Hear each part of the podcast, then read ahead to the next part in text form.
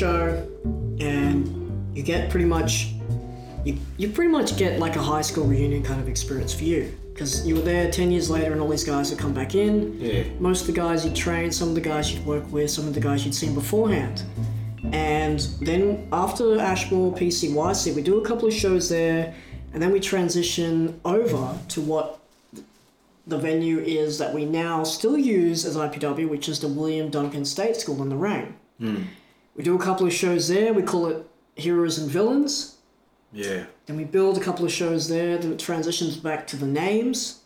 And in March 2013, something happens for you and I. I've expressed this on two episodes of my podcast, but from your perspective, March 2013, we we ended up, uh, I guess, to put it bluntly, we end up leaving home. Now I've told my side of the story, like how it sort of came about for me, but for you, do you want to air the air on on how uh, it all came about for you? Yeah, man. Um, so, and and I, I, I remember a lot of people being shocked, especially with me going, um, Yeah.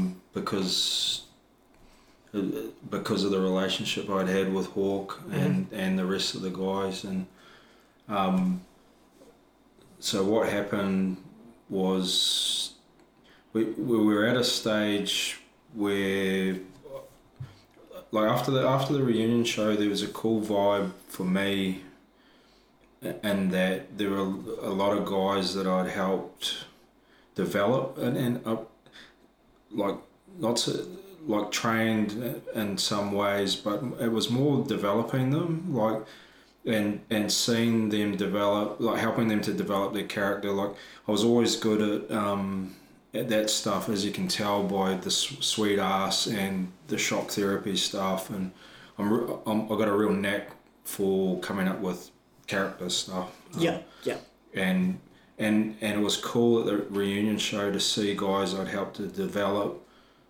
now doing their own thing and and earning this earning respect.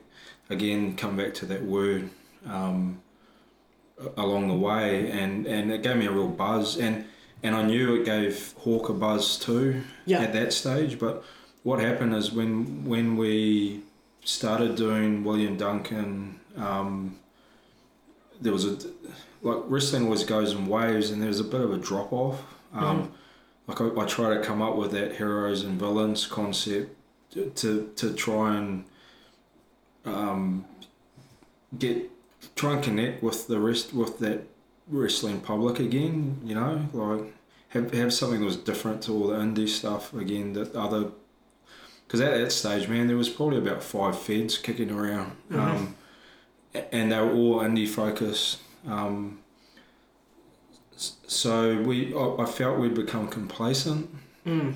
um, and and the one area where where I felt the the mo- where it was the most complacent was having something where the trainees and the and the people that were on the shows where they would get recognised and have recognition for what they were putting in. yeah, Um, and but now that there's five feds around and not wanting them to jump ship because um, unlike back in the day where we were the only show in town and if you didn't want to wrestle for uh, MIW you did, couldn't wrestle in Queensland. Um, you could be a backyarder and that was it. Now there's options out there and they weren't necessarily the best options but they were options. Yeah, and I, I felt that um, Hawk still had that that attitude sometimes where um, where we were losing guys because they weren't getting that recognition and at that stage they had other options so they'd just leave and jump ship. So um, I got a little bit frustrated. I got frustrated with the website and, and I felt that that was an area where at least if we had that updated and and the roster page especially and people could go hey i'm a wrestler um, uh, go to the website check out the roster page and they go oh wow you're a wrestler like, there you are, and there's your stats, and and it would give them something. And and the to be honest, the other feds were going ahead in leaps and bounds in that area, Right. and you could tell that they they had an edge. Yeah. Um, so with that in mind, I, I, I spoke to Hawk and um, Because we went up to his place. yeah, yeah, and we came up with the idea of of us working because you had the knowledge and I had that creative of getting permission to work on and and re renew that that website. Basically, I remember we we had spoken to Hawk and he had the website that he was running, and we had come up with the idea of running a kayfabe website, which would continue on the kayfabe storylines of what was happening on the shows. We would have a ros- we would have a roster page, and we would also have a page for your blogs. Yeah, yeah, yeah. That's that's the three things that we came about with, and we we had spoken on the phone back and forth about coming up with the idea of it, and then when we sat down had a look at it, we thought, okay, well it looks good. The best thing we should do now was we should ring Hawk and we should go to his place. Yeah, and we did that, and and and he he didn't seem really sold, but we we did try to sell that it would be, and and that, that's the main thing. Everything I did for wrestling, or for the the what was for the boys and the girls, you know. Um, so we came up with that idea, and I thought, cool, if, if we can get this up and running, it's another tool that we have to market ourselves and maybe pick up the training school a bit more and Yeah. and and get more people bums on seats. Um, I remember we developed a dummy version of it. Um, I'm not tech savvy. The best way for us to do it was to to do it on the sly, bring it up, and then us work on it. Like you you put the idea in place as far as the tech goes. Me look at it and then give you feedback. So we we ran a dummy version of it online that we could only only us that could work on uh, like a draft Yeah. before we presented it to the, to um, Hawk. And what happened is uh, is Hawk um, saw it. He, he felt that we hadn't asked permission to put it up, and being it was a draft site and wanted it taken down, um, scrapped. And at it, and I remember I, I got a bit annoyed with that, and that uh, we would go back to the, like I, I was coming from a place of love and both for to help get us moving forward a bit more Mm. but also to give the boys that recognition and girls um, the, the reason I left for my part was in, in the heat of the conversation about that um, like because we used to have some some decent debates Yeah. All Um, three of us did. yeah. Well, If I was the left hand, you were the right hand. Yeah. yeah. Um, I, I still remember the phone call and Hawk questioned my loyalty. Um, Because I remember the phone call that I had with him, which was the day after yours. I remember ringing you the day before you had your phone call. And I remember ringing you maybe like an hour and a half after your phone call. yeah. And you kind of gave me a summary, which was you basically explained to Hawk at that point that you were going to go to training, but you felt that you couldn't compose yourself. And that you said to Hawk, I just can't be there. I'd come and see you tonight to your face, but I don't know if I could handle it. And I don't want to show any disrespect or look upset in front of the boys, but I want you to know that I love you very much. I thank you for everything you did. I just, yeah, I just can't be there right now. And I remember you saying to me, Hawk said to you, all right, goodbye, and hung up on you. Yeah, yeah. It, some, it, it wasn't that. I don't think it was that grey. I, uh, in the course of the conversation, Maybe at that time you were feeling like it was like that, yeah. uh, Hawk questioned my loyalty, and um, it, he suggested that the reason why we, we were doing this stuff with the website was that we wanted to pull the company out, and for me, that triggered something inside me where I'm like, man, I, I- this is my family. I, they've been my family for at that stage 13 years. To quickly rewind before we get into it, because I remember on that day I was the one that rang him first. And the reason I rang him first was because I had read something online at that time in 2013, of March 2013, where IPW New Zealand had put up a post that morning and said that due to financial differences, we are closing. Mm. And I knew the relationship that IPW Australia New Zealand had, not only with the South Pacific, but in the business aspect. So I beep, beep, beep, beep, beep, rang Hawk and I said, You better be sitting down because this has happened. And I read, I read him the post word for word.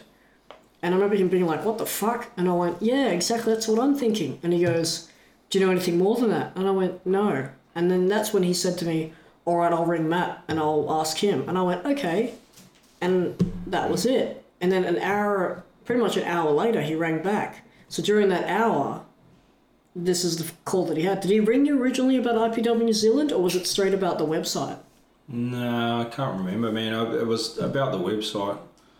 Um, it was that they'd seen it. He wanted it, what the draft version taken down, um, and that like he, he was real upset, and and uh, I'm not going to get the hands on the company, and that's what triggered it for me. I'm like, man, my if there's one thing that shouldn't ever be questioned is my loyalty, both to Hawk, given that he's a father figure, but especially to the company, given given what we'd been through, that, that we'd been there when it had almost folded a couple of times, that, and the energy I'd put in for my little bit, you know, like along the way, and that that just really pissed me off. Um, and and we're both stubborn dudes, and he's stubborn and I'm stubborn, and we hung up, and I said, man, I'm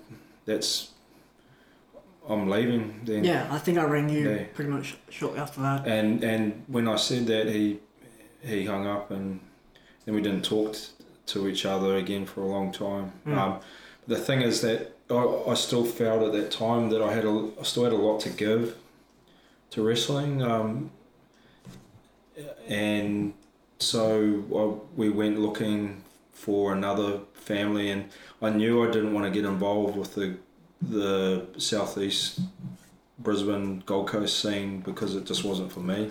Yeah, he um he because that I think that happened on a Tuesday that whole conversation and I remember I remember him ringing me back after he spoke to you. And he pretty much said the same thing which was this website this website I'm reading it. If this website's still op- open by the end of today you guys you will be responsible for the downfall of IPW and I went what? And he goes you'll never get my ring. Better sell it to Island Boy. And I went I don't I don't know what's happening. I don't want the ring. I'm not trying to run your company. Mm. And yeah, again, he said, you know, if this website's not up this afternoon, IPW's closing. And I think after that phone call, I rang you, and you were like, "Oh, did you get the phone call?" And I went, "Yeah." And you were, you just sort of laughed, like, like as if to say, like, "What is happening?" And I went, "What are you gonna do, man?" And you said, "Oh man, I think I'm pretty much done. Eh? Got to sleep on it, but I might, I might have to pull the pin because that that's just silly. I mean, for, for me to be there for 13 years and never question him once, and we try and help out the business by expanding it by doing this kayfabe website, and he, No, man, I question him lots, and uh, and again, I, I think that's how we had a mutual respect along the way. But this was a bigger questioning than than the other times, and yeah, but that's that's what I remember you saying when you rang me, and then you was like, "Oh, I'm gonna have a sleep on it. I'll see how I feel in the morning." But yeah, right now I'm, I'm pretty pretty gutted. yeah, And I went, okay, and and um, I said, yeah, I'm the same. And then the next day, I rang you back. I think in the afternoon. I said, what are you doing, man? And you said, oh, I've already rung him. I said, oh, okay. Well, what are you doing? You said, oh, I'm done, man. I said, oh, what happened? And you said to me on the phone, oh, I told him that I, I was going to go down to training and do it to his face, but I just don't think I could I could bear it. I, d- I don't want to be upset in front of the boys, so I rang him and told him how much I appreciate and love him, and said that I would have come down to see him, and and that it's no disrespect to him. It's just one of those things where I, I just can't I can't be there right now. It's just it's just too hurtful. Mm. And you said to me at that time, you said to me, Hawk said, "All right, that's how you feel. Then that's how it is. All right, see ya." Mm. And you said to me, "Man, I was so hurt that 13 years just went down the drain by basically him hanging up on me, by going, all right, that's how it is, Yeah. and clicking. And the next day he rang me, and um, I knew that once you'd left, we started getting the phone calls from pretty much all the old guard, being like, WTF, WTF, WTF. And the next day on Thursday, Thursday morning, I was coming back from my girlfriend's house at the time, and he had rung me and I missed a call because I think I was on a bus or a train or something, and I didn't want to answer it and be like, have some y- yokel being like, "You got any coins?" And I'm like, "Well, hey Pete, how's it going?" You know, didn't want to deal with that. So I remember getting home and calling him back, and I was thinking, man, I know he doesn't apologize to pretty much anyone, but maybe him ringing is to say, say like, don't leave, as if to say, if I don't leave, then maybe he'd ring you. Mm. I'm thinking like, oh, maybe that's why he's wrong. So I rang him back, and um, he answered, and I and he goes, hello. I'm like, hey Hawk, it's me. And I'm thinking, all right, here we go. He's gonna apologize. Legendary Hawk never says sorry to anyone. He's gonna say sorry to me. We're revolutionary. And he goes, have you quit too? Have you? And I went. And at that point, I was just over it. And I just said to him I was done. And I, I said, I, I, I can't, I can't stay there anymore because it's just, hmm. what is this? And he goes, all right, if you leave, that's permanent. Black name on your on your name, never come back ever again. I said, Hawk. I said, honestly, man, you do what you have to do, man. I, I said, I, I can't be there. All right. And I could hear him. Little texture in the background. Click. And that was it. So I rang Sue said the same thing. And Sue was so lovely. She always has been. And she said, well, you know, it's just a business decision. He doesn't take it personally. And I went, I know. I said, you know, sometimes he does tread that line, Sue, but I get it. After we had left, I remember having a call with you. And I remember having that, that I remember, I remember having that conversation with you about, yeah, where are we going to go? Because the Gold Coast, we didn't want to go anywhere around the Gold Coast. We didn't want to go to Brisbane because we felt like that was still too close. It was just different scenes, man. It wasn't. It wasn't my. My sort of wrestling. Yeah, it was. We, we were looking for, not to put it lightly, but not for an indie aspect, but for a family Yeah. aspect. And I think a couple of months prior, we maybe had gone to a Prow show with like Poison and that, and Jimmy Sparks was there. Nah, man. I, ne- I never went to a pro. sh- I, I I think. I, I can't remember. It could have been from Island Boy. Oh, okay. I- Island Boy had, had known Jimmy Sparks. Maybe, or, or maybe it was a bit of both, and and um, and talking to him, had said that that uh, Jimmy was it started to feed up on the sunny coast. They were still in their infancy, but they were they were still looking for dudes um, to help them out, and that's what we did, man. And Yeah. and driving two hours up and two, Two hours, hours back, back, every yeah. Tuesday, and and doing the same once a month for their shows, and and uh, man, at that time I, we couldn't thank the way we were welcomed enough. I remember the Yeah. first training we went to, and they gave us a standing ovation Mm. j- just for us being there, which was cool. Just having another two members in their family, so and and it, it, it felt a lot like IPW, and that it was that family oriented show, you know, like with characters. Mm. Um, yeah, and and it was cool. Um, I remember. I remember that that first training session we went to. We just kind of Jimmy spoke to us and said, "Oh, if you guys just want to chill out here, we'll just you know you just sit in and any feedback you guys have at the end, just let us know." Mm. And so we were sitting there, and all the guys were doing like crazy finishes and Yeah. signature submissions, and me and you were going, "There's no structure. It's just free for all." Mm. And then I could remember feeling that the locker room was treating us like, "Oh, there's you, the dad, and there's me, your son, being like, oh, this dad and son are we're gonna show how cool it is. And then at the end, Jimmy goes, "Hey guys, this is Matt. Matt's got 13 years experience. This is Flash. He's got five years experience, and they're gonna come up and help us." And collectively, they all went, oh, "No!" Like they all sort of shut their eyes, like they were so embarrassed, like, "Oh no, what have we done?" And then after that, they're like, "We, I think you gave one of your famous speeches, man. That's what caused the ovation." Yeah. we pretty much just said to them like, "Hey, we're we're, we're come to make you know help Help. you, help you guys out, and we want you guys to have the like you know have the journeys that we've had so far." And everyone was like, "Yeah, excitement." yeah, I, and like I, I really like the locker room up there. Yeah, Um, fantastic guys. Like Jimmy was an awesome dude. Like made they all, all the guys made us feel real welcome and Mm. um, they were doing their own thing. They had their own scene. Um, the the crowds were legit. Mm. Um, that they were marks, um, like similar to the IPW crowds. A lot of families. So yeah, it was fun. It was fun to work in a different environment.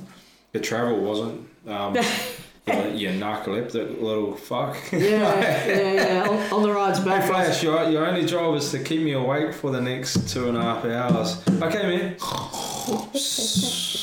Yeah, on the ride home, I'd uh, I put some sunglasses on at ten o'clock at night. Hopefully, you didn't notice. Yeah. So you did a lot of sleeping and I did a lot of driving, but and it was it was worth it Yeah, to, to and, and it sort of reignited my passion a bit. yeah, same. Um, and then over the course of the next few years, we sort of I crossed paths with, like we never lost um, touch with the guys. Um, in fact, the first, um, the first ever uh, Sunny Coast Pro Wrestling show I went to was with Hawk.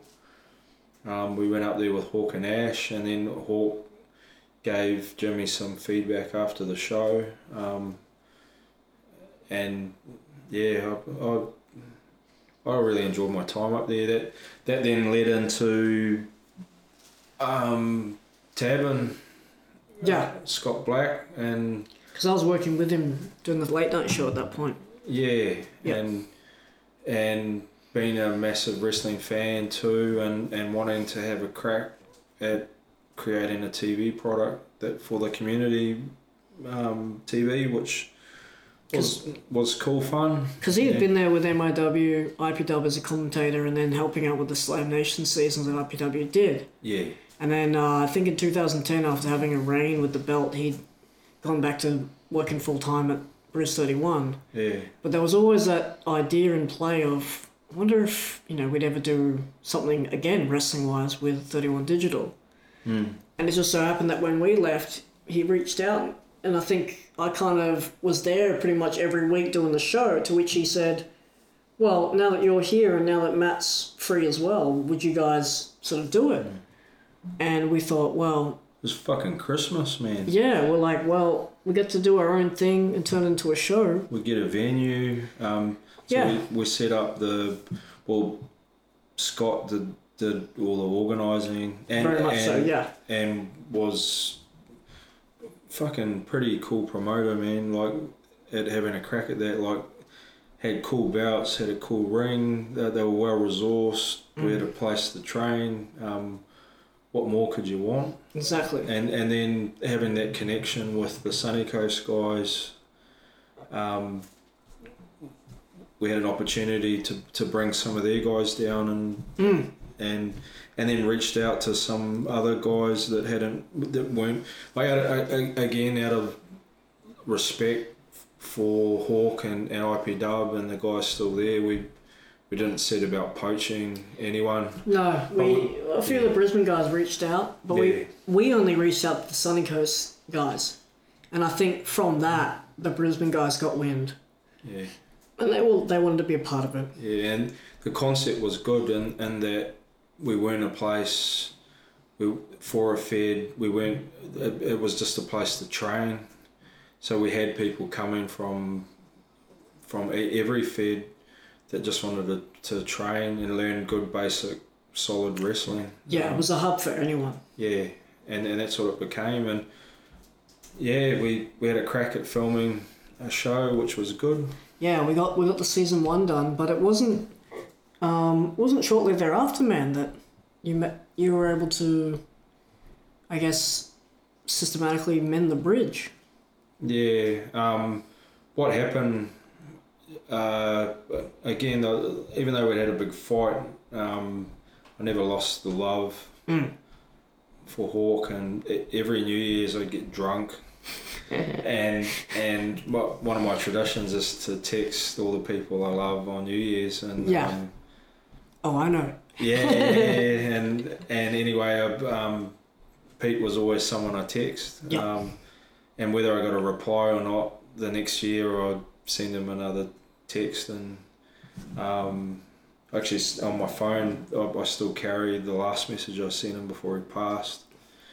Um, from from the last New Year's I got drunk before, um, and yeah, one New Year's I'd sent the text. Um, drunk and woke up the next morning and there's a message from Pete um,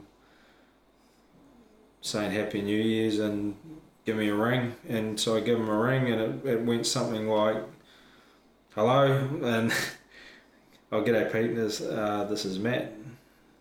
Oh, g'day. Um, and then the first thing he said is, You fucking really hurt me, you know. Really. And I said, Well, you, you fucking really hurt me too. Mm. He goes, Fair enough. How are the kids?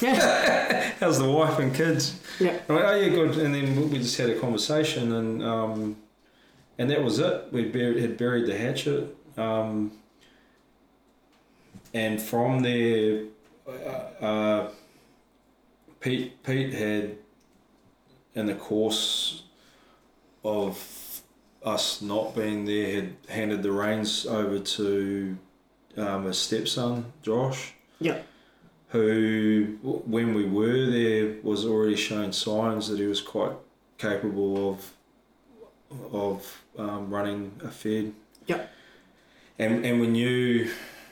Um, I can remember having a conversation with Sue, um, Pete's lovely wife, at at one stage where she had a concern for Hawk that the stress that um, that running a pr- promotion uh, had was having a bad effect on his health. I, I think he'd, he'd had a stroke a few years prior to that, and she had a real concern that that um, it wasn't good for him. That he, he, you know, the worst thing that could happen is that he, that he might um, have an episode in front of all of us. Um, Yeah. So she chatted to myself and Ash one night about she would, with with all the the good that IPW and, and Hawks Legacy had created, that she didn't want to see it die, Mm. and she had done a lot of work too um, around bringing the training up to scratch as far as um, compliance and all that sort of stuff goes. Like these days, you you can't do it like we did it in two thousand, where you beat the shit out of each other and and your men's men. Like it was a different age where to have kids come in and and for us to run and uh, training out of the venues we had, we had to tick a lot of boxes and she did a lot of work um, around that, which was really cool. Blue card stuff, first aid, all that. Yeah. Um, really having that safe environment for people to train, which I love because, again, I got that thing where everyone deserves. If, if you want to be a wrestler, you deserve to have a crack at it. Who, who is anyone to tell you that you can't? Yeah. You know, like, and and I'll, I'll go back a bit, but it used to piss me off a lot back in the day where guys that had been trained and had come through the system would bully other noobs or Mm. other rookies Mm. to feel like that, or you know, put guys down to make them feel more superior. That's not the way. Yeah. And when I, I know when we did QPW, we had that attitude where anyone that came through the door, we you got the chance then to, to be a wrestler. Yeah. Yeah. Yeah. So yeah, um, uh, I reached out to Josh. Um, we had a, a good conversation. I was actually outside of QPW when we had the conversation, and, and he said, "Man, I've been waiting for your phone call." Um, um, I've, and he and he used the word asset. He said, "I, I feel like it, it would, you'd be a real asset to us doing what we need are doing now." Mm. And again, I had still had a lot to give, and um, the, the issue I was starting to have with going up the sunny coast once a week and running QPW was my, my family. Because you had a son by this stage. Yeah, and a daughter. Um, Yeah. And family to me is everything, you know. Like Of course. so, between that and work, um, it was starting to affect my home life, and something had to give. Mm. So Sunny Coast gave, um, QPW gave. I remember having the conversation with you and Yeah. um, and Scott and saying, "Man, I, I can't. I'm burning the candle at both ends. It's time for me to go home." Yeah. Um, and and I went home, and and training was, you know, ten minutes up the road, um, and with my son. My son has been a mad wrestling uh, through osmosis since he was born, almost Yeah. and we we're getting to the stage now where he's a pretty handy football player, but he loves wrestling. He's always out in the garage. I've, I've got a set up at home, Mm-hmm. jumping around, and jumping off ladders and shit. And thinking of that, like I wanted a place for him to train eventually, if if he should choose to do that. And there's nowhere better than than IPW as far as I'm concerned. So, Yeah. So yeah, I went back. Mm. Um, and I walked in, and much like we did on the sunny coast, the, the aside from Ash, uh, Scorn, uh, and a few of the boys, th- there's a lot of noobs, and no one knew who I was, which Yeah. was cool. Yeah. So I had to prove myself again. Yeah. Um, so I ended up going and stretching a few guys. That's one way to prove yourself in. Yeah, and meanwhile, Flashman was running QPWs. Yeah, no, we uh after you left, we kind of scratched our heads, man. We we thought, man, what do we do now? We we got a few other trainers in. We got Istria, AJ Istria, and we got Island Boy in. Um, I I did a few things. Uh, we got Kelso Cajones in, and we they had originally signed off because Scott at that point had left 31 Digital, which was the main overhead of of QPW at that point. And the, the new guy that took over had agreed to a season two, to a business plan that I had written up in a week, a, a 14 bit, 14 page business plan outlining a season two of QPW. And they had agreed to it, and then, as luck would have it, um, Malcolm Turnbull happened, didn't he? yeah, he, he kind of sold off the airwaves, which left, you know, the community radio station with no airwaves, which is what do you do?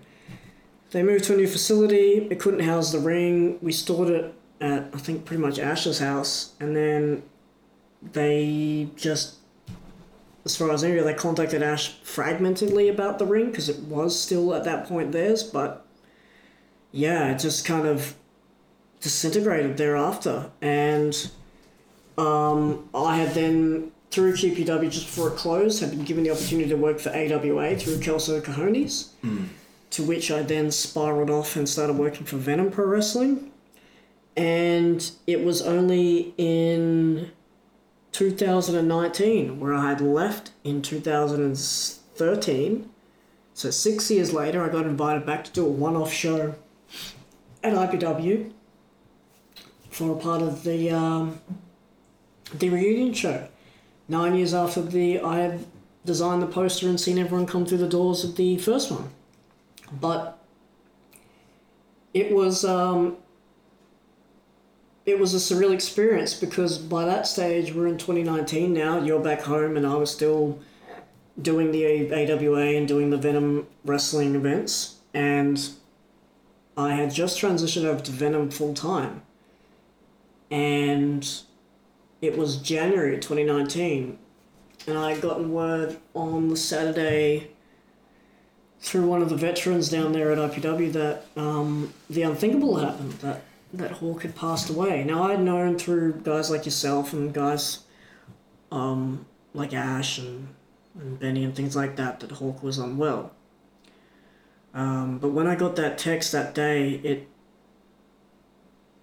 I don't know, it it, it, it felt kind of surreal, but I knew that it wasn't my place to say anything, and I think the Monday or the Tuesday thereafter, they announced on social media that Hawk had passed away, and there was just a flood of of um of support and love, naturally as there should be. But I remember once that had hit social media, I, I rang Cobra, who runs Venom Pro Wrestling, and I said, Man, I don't want to make this a part of the show. Like, I don't want the bell to ring and then we do this. I said, I want to go out there before we even start the show and pay tribute. Mm. I said, because if it wasn't for him, we wouldn't be here right now. And Cobra very respectably said, okay. Like, without even asking, just went, you got it. And I'm glad we did. Not We only were, we were there. that's what I was, yeah, that's what I was gonna say. Like, not I'm glad we did because not only did we do tribute and get the guys that were part of IPW that weren't there anymore in that ring to pay tribute, and the whole roster that wasn't a part of IPW surrounded that ring. We did the ten bell, we did the show, everything else like that. But yeah, at the end of the show, I had no idea that. At the end of the show, I ran into you and JC Ace. Now, a week prior, you guys had done an IPW show. Were you a part of that show, and what was it like for you getting that message? Yeah, I cried. Yeah. Uh, and man, I, I I don't cry much. Um, I didn't do it. I, I had my own moment at home. Uh, about yeah, and yeah, yeah, it was pretty sad. Like like I'd known Pete was like another dad. You know, like I I I've got the privilege of having three dads Mm. you know, like my biological dad, um, my stepfather, who um, I love, well, I love both of them, and, and then my dad I knew the longest, Yeah. who who made a man out of me and made a man out of a lot of other people and, and women too. Um, Sure.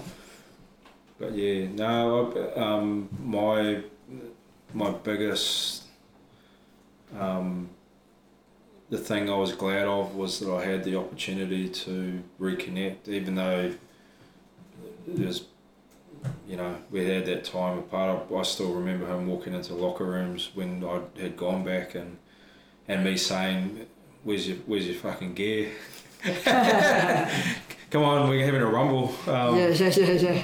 um, I, I had the opportunity for, for ages, because again, me being a journalist, um, and, and I haven't done any journalism in a long time. Um, uh, but the one story that I wanted to capture was um, was his story. So I went up and interviewed him one afternoon. Took me ages. Bought a dictaphone. Sat down and had a, a really good conversation with him Mm. um, and then proceeded t- to have the kids.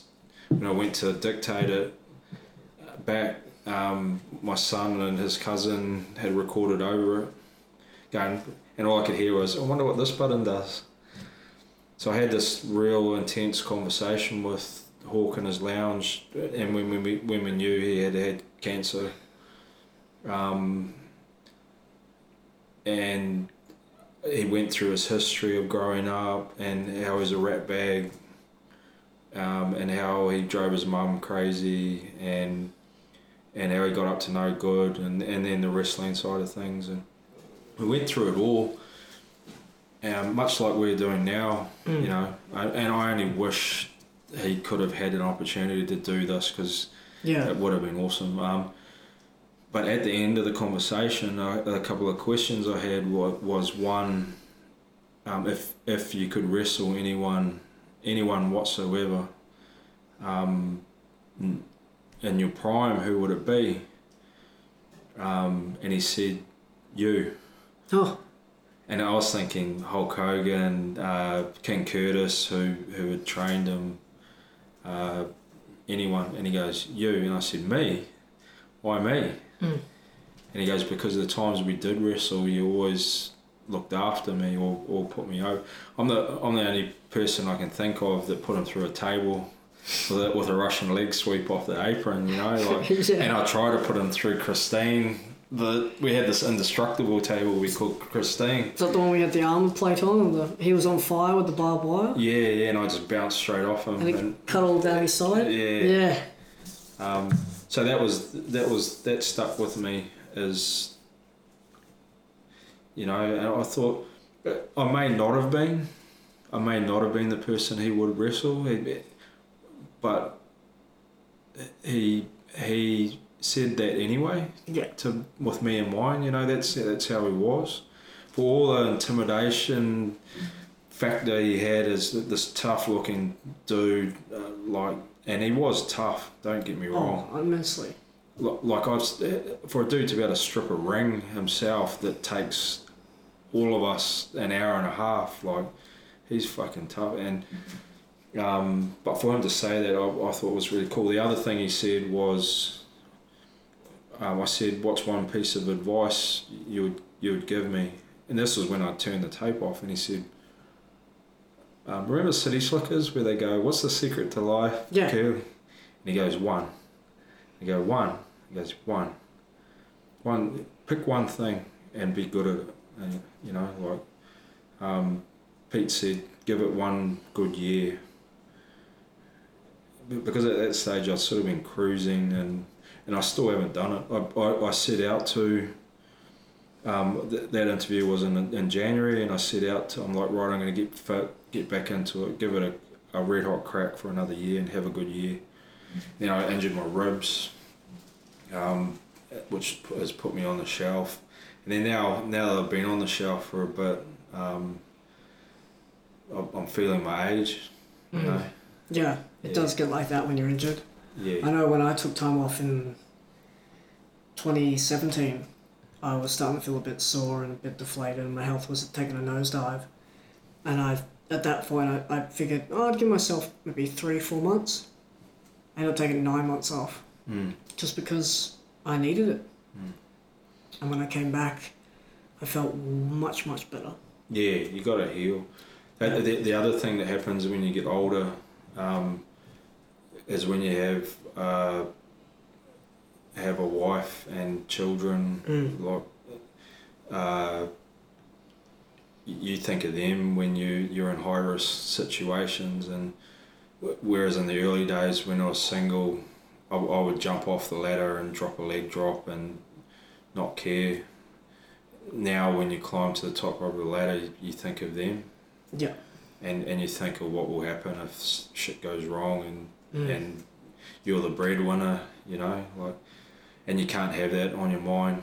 Um, it, it'll make you zig instead of zag, and and you're gonna hurt someone. But one the one thing with us, and I'm sure you're this way, is um, wrestlers don't give a shit about hurting themselves. The good ones. Yeah. Um, and and that's a strength. Like people hang shit on wrestling for you know, oh, boxing's legit, MMA's legit. Go into an MMA fight and drop your hands and let the other person hit you as hard as they and, and hope that they don't that they only put seventy percent in instead of hundred percent. Um, so we accept the fact that we're going to get hurt and we open we embrace it. And when you when you, when you have a family and you get older and and it starts to creep in your back of your mind where you don't want to get hurt anymore, Mm. th- that's when you're starting to think about pulling the pin and and retiring. And yeah, I I- I'd gotten to that stage soon, but um, the the thing with me is I wanted to outlast everyone I started with, and and I was I was almost at that stage, and then fucking Ash, fucking Ash came out of retirement. It, um, I it was last year maybe. Like man, I, I love Ash to bits, and so do I, yeah. th- that dude for a quiet dude has got the biggest heart um, and I remember going around he, he, he was having some some issue and, and we all go through it where we, we don't want to know wrestling for a bit and so he's gone away for a bit Yeah. I texted him. I said, "Man, if, if ever you want me to come round and we'll we'll fire up Manland and have a chat, it'd be sweet." Mm. We had this chat, and um, in the course of the chat, I said, "Oh." I said that my my favourite band's Alice in Chains, Mm. and Alice in Chains have got a song called um, "Last of My Kind Still Standing," Mm-hmm. and and I said to him, "Man, I I, uh, I feel like I'm the last of my kind still standing. Here I am. I'm probably the oldest, most active Yeah. wrestler and around like Yeah. 20 years, man. Yeah. Um, now and because Ash had retired, like he'd, he'd done his knee and had a reconstruction and that, and Mm. Jacko had left, Cruz had left, BJ had stopped. yeah. Yeah. And next fucking thing, he comes out of retirement, and, and I don't know if that had something. And I went, "You fucking bastard! No, I can't retire." There's a bit of Terry Funk, Dusty Rhodes going on there. Yeah, yeah, yeah. Man, I'm not retiring until that dude retires. So, and, and the thing is, he's like, he'd come out and had the matches I've seen him work have been absolute blinders, and I've gone, fuck my, my cardio is fucked. yeah, I can't do that. I, I can come out and work, yeah, yeah. and yeah. I, can- I can still pop the crowd and and cut a good promo, but um, yeah, you fucking bastard. and then Cruz came back. yeah, yeah, yeah. And now they're all coming like what, like Jackaroo's back and. Oh, g'day, buddy. I'll come back. I'm like, fuck off, man. I, I, I'm I want to be the last. Yeah. I'm the last of my kind still standing. Yeah. Man, you may want to be the last, but I have to say, going on audio record, besides Ash and and obviously Hawk, you were one of the first to take a chance a little on me 12 years ago, and I've never forgotten it. And um, you, you said earlier that we're kindred spirits. Um, I think we're more than that. I, you've always said you've looked for family. I treat you as family. I think of you as Thanks, brother. I think of you as my older brother Yeah. the older brother awkwardly has a family, and I'm like, hey, bro, do you want to hang out? Oh, you've got a wife and kids. Um, but no, I, I truly mean that, man. I, I, I have a lot of respect and love for you. You've uh, you've helped me in the darkest of times, and you've also been the one to wave the flag in my best of times. So, uh, yeah, I wouldn't be the man, let alone the wrestler I am today, if it wasn't for you. You know what, man? I'm I'm Now cry. yeah. um, I'm I'm proud of you Thanks, man. and and what you've done and what you've become and um, that that's one thing over the years I can see why Hawk kept going but because he he he took these orphans that we were even when I first started the, the killers they were we were all still orphans we had no we, we needed a place to belong Yeah. and he created it Mm. um, and then it, it grew from there and flooded out into Queensland. And but every single person that I've I've engaged with, and whether whether I've agreed with how they've acted or not along the way, um, I had a little bit of a ha- help in developing them. Like like I've named wrestlers. Um, Calcio Cajones. Yeah. He, he had the Calcio and, and I gave him the Cajones. um, like, you know, Willie McTavish. Um, Hawk had the McTavish, I had the Willie. Oh, yeah? Yeah, like, like little things like that. Like, and or, or I've helped develop character, or given people moves, um, or psychology, or whatever. But one thing is, I'm proud of, of all of it.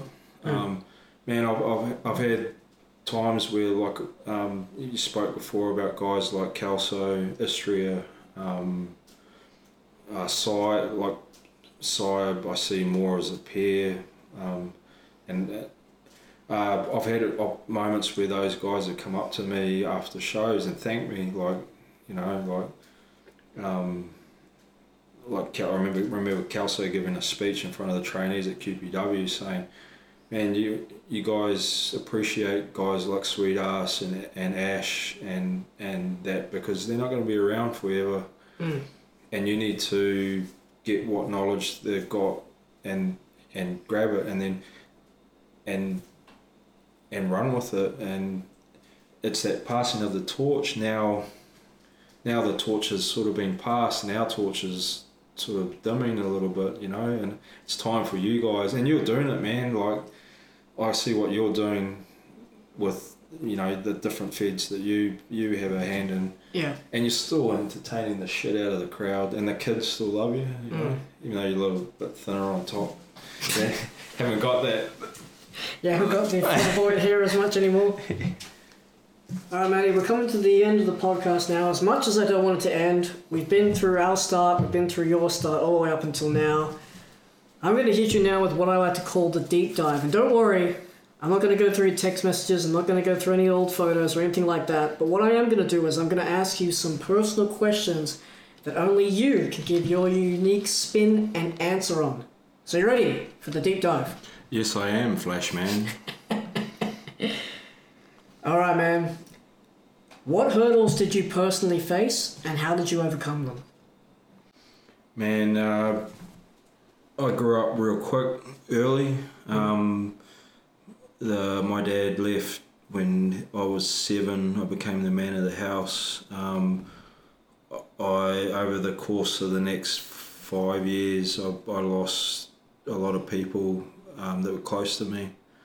Uh, few, like that passed away. Like most of my male role, role models in, in life. Um, so I've had to teach myself early on how to be a man, um, and and have taken a lot from books and culture and wrestling, like we, we spoke about, um, and how to do that. And uh, I felt like I overcome that that awkwardness of not having a stable family that learned a lot from the, the, the strong females that did bring me up and and and some guys that did come along later on but Mm.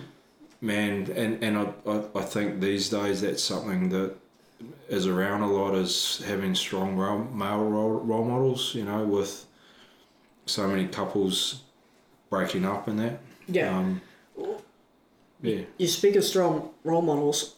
Who are your personal heroes, and why do you hold them in such high regard? You were saying earlier one was Bret Hart. Is he still one of your heroes? Yeah, it, uh, as far as wrestling goes, I, I, I always liked.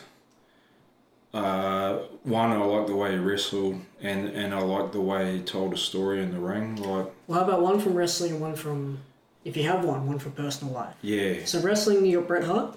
yeah, yeah. Yeah. Like, like I, I, I always uh, enjoyed the way he conducted himself, and, and that sense of honor. Mm-hmm. Um, e- even when things seem to not go, you know, like all the falling out and the Montreal screw job and all that, um, it, it still sort of conducted himself Mhm. with a sense of honour, which I've, I've always liked that.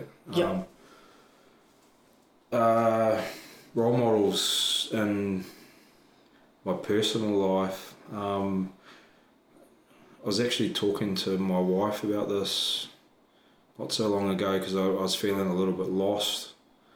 Um, and it was because those strong male role models that I, I've had recently um, have sort of left the scene a little bit. So I, I, I like older, like my wife's dad. Um, I, I've had an older boss that that were wise Yep. older wise guys that can sort of have been down the road and made mistakes and have, and can give you advice when you need it. Mhm. Um, so yeah, I've, I've, I've had a few of those. Um, yeah. Okay. Now, you may have answered this already, but I am going to ask you, just in case the answer is different, what was a turning point in your life and how did it affect you? Man, um, walking in those gym doors for the first time, meeting Hawk. Mm-hmm. Um, you know, like I was saying before, in that City Slickers moment where find one thing that you're good at and and that's all that matters. Well, like wrestling, um, wrestling was it.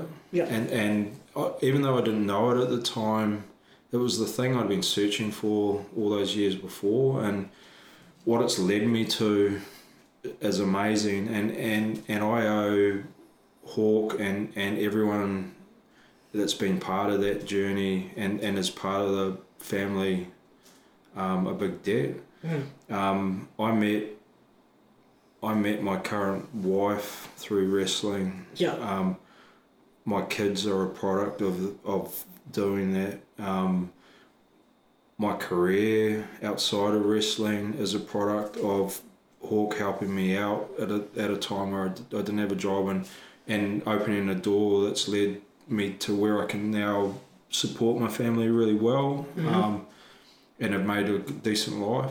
Yeah. So, man, I, I owe wrestling a lot. In particular, I, I owe uh, Hawk a lot. Yeah. What would you tell yourself now if you were just starting out? Yeah, avoid the chair shots, man. man, I, I'll tell you what, I, I, um, I met Mick Foley um, after he did his uh, his stand up once. I, man, I got a really good mate here. Um, his, his name's Mick, Metal Mick, and, and we go on adventures together. And, and he got us tickets to, to Foley, and, and we met him, met and greet, got him to sign a few things Mm. and I had time to ask one question, and I said, um, "Hey man, I, I I run a gym in these parts. Or, like at that time, I, I can't remember if we were up here or not. And Mhm. what advice would you give me to give the young guys?" And all he said was, "Avoid the chair shots." so yeah, and and I can remember Pete giving us that advice too. yeah. No more, any he banned them headshots. Yeah, I remember. Yeah, yeah, yeah.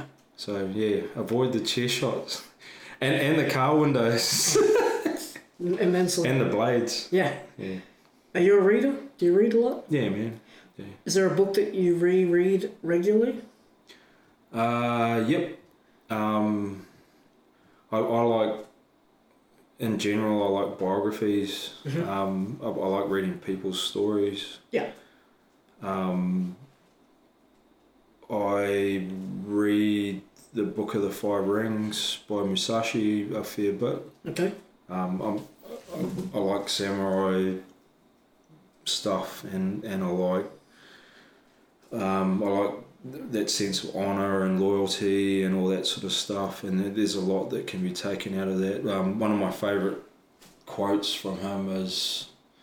Uh, the, the truth is what it is, not what you want it to be. Hmm. Um, and yeah, so that and that applies in wrestling as well as life. As if something is what it is, um, don't pretend it's not. You know. You've had a pretty successful career both in and outside the ring, but how would you define success? Man, success is for me is peace. Yep. Um, is is finding a place where you're you're content. Mm-hmm. um, where everything's cool, everything's chill.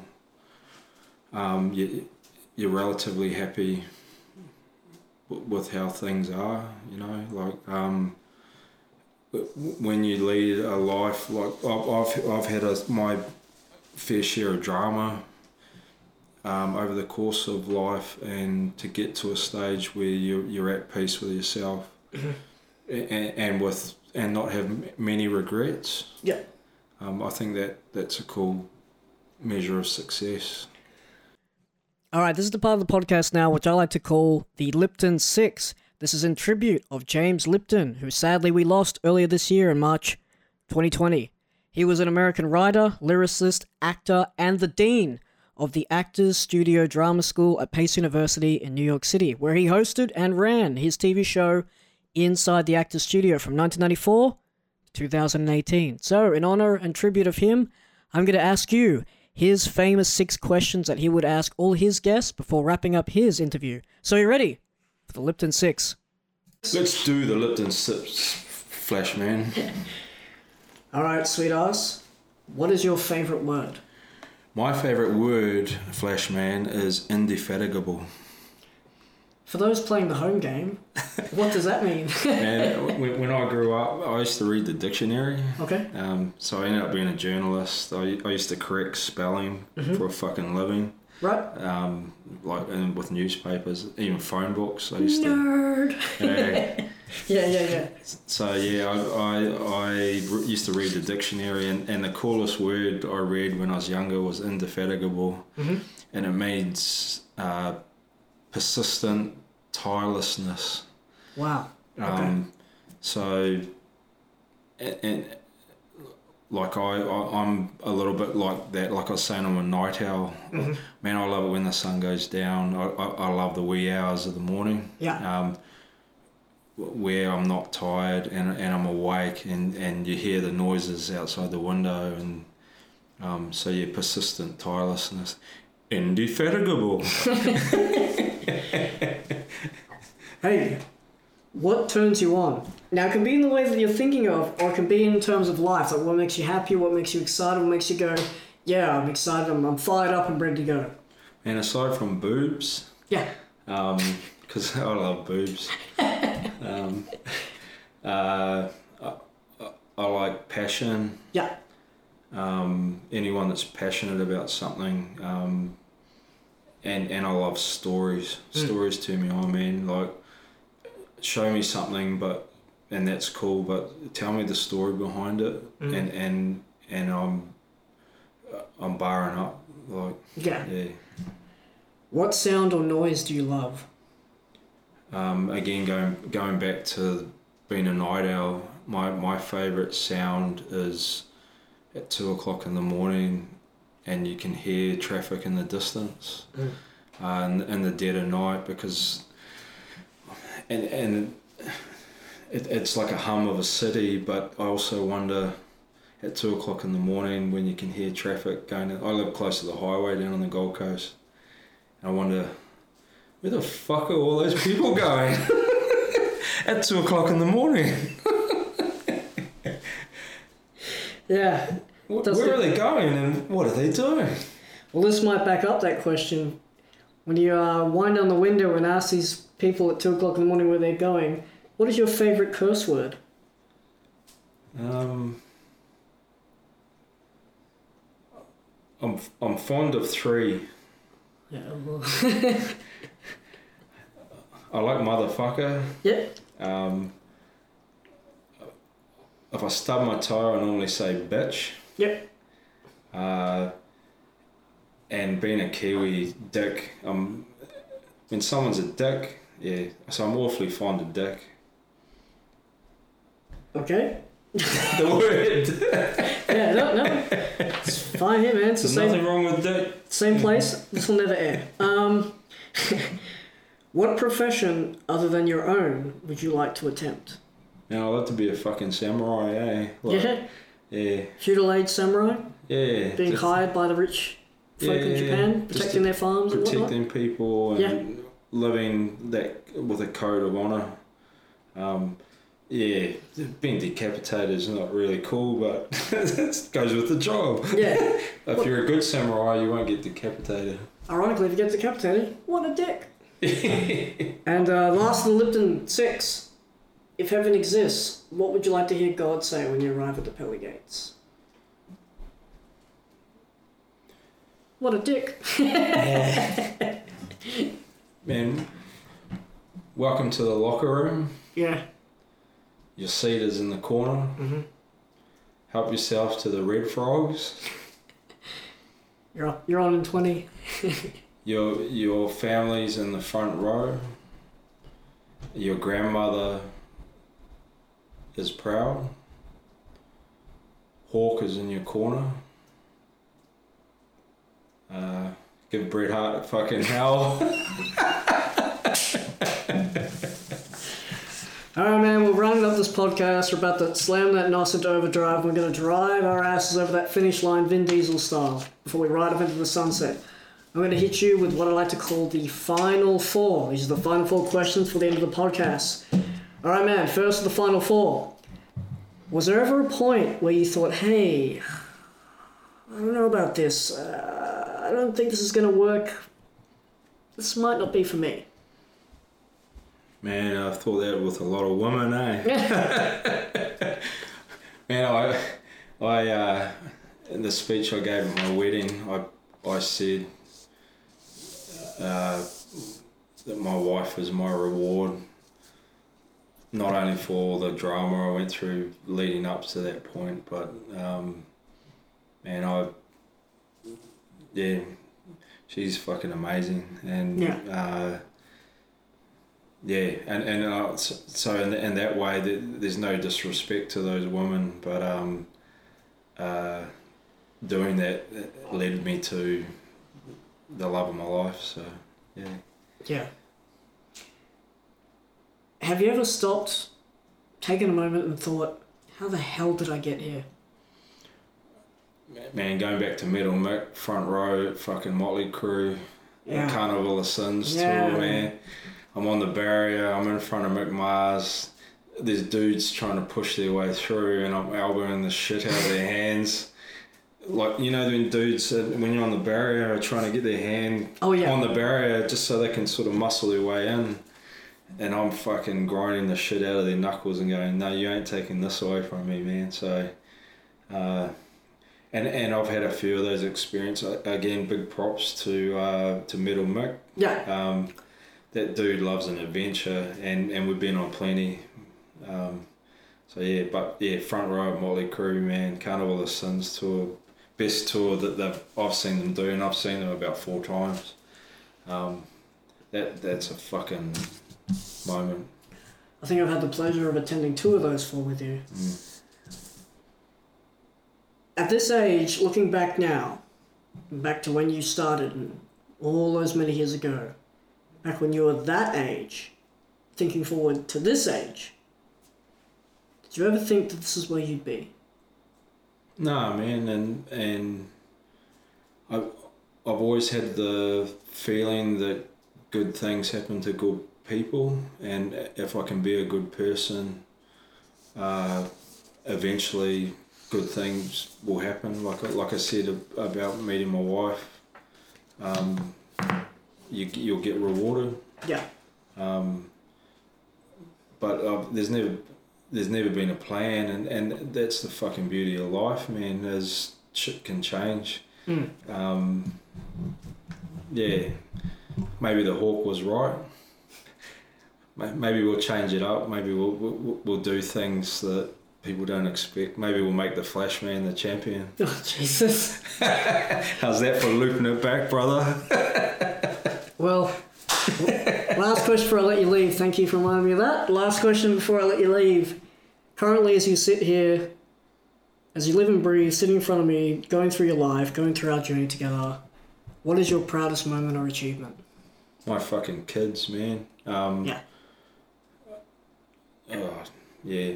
They, sorry, Daddy swore, but um, I'll censor it. man, uh, again, we loop it back to me not wanting to make that mistake that um, that I felt my old man made when he walked out when we were seven, you know, Yeah. and but it's taken me a long time to realise everything happens for a reason, and it, I, I carried that for a long time, eh, but as an example of what I didn't want Mm-hmm. to be, um, and yeah, so it's um, seeing the birth of my son and my daughter, and and growing up and seeing what a awesome mum uh, my wife's is, and it continues to be. That's just fucking magic, man, and and having yeah having a family where there were times where I thought it would never happen, you know, and, Yeah. and being happy with it. Of course, yeah. Yeah, so I, I feel in a way I've, I've sort of mended my own bridge there a little bit. Mm. Um, and, and I'm sort of bringing them up the best I can, you know. Yeah. But yeah, and um, yeah, nothing makes me prouder than seeing those kids grow up. And I, I, I call my wife, my daughter, and my son. So my wife is my love. Mhm. Um, my son is my hope. So, so my wife is my heart. My son is my hope. Um, my daughter is my light. Um, man, she just brightens your day, you know. And even though she's in, she's nuts, Mm. um, and and what more could you ask for than those three things, you know? So Mhm. yeah, it's cool. Well, man, as, as much as you're proud of your family, uh, I'm so proud to sit here in front of you 12 years later, have all the experiences I've had with you, and arguably wouldn't have had if it wasn't for you 12 years ago going, yeah, that shit was pretty funny. I might give him my spotlight hat. Um, What the blazes? I really appreciate uh, everything you've done for me, not only inside the ring, but for outside the ring. I'm happy to call you a friend, even more proud to call you a brother. And uh, yeah, I cannot begin to thank you enough for what you've done for me. But I do, if anything, I can definitely thank you for coming on here today, sharing your story. And hey, I hope somewhere down the line we get to do this again and do a part two. But until then, Matt, I love you and thanks for coming aboard, man. Fucking awesome, man. And um, like I appreciate you having me, and, and I appreciate you letting me tell my story. That's um, that's what it's all about, man. We're, we're fucking storytellers. So Absolutely. we told the story. So yeah, cool. Anytime. Thanks, man.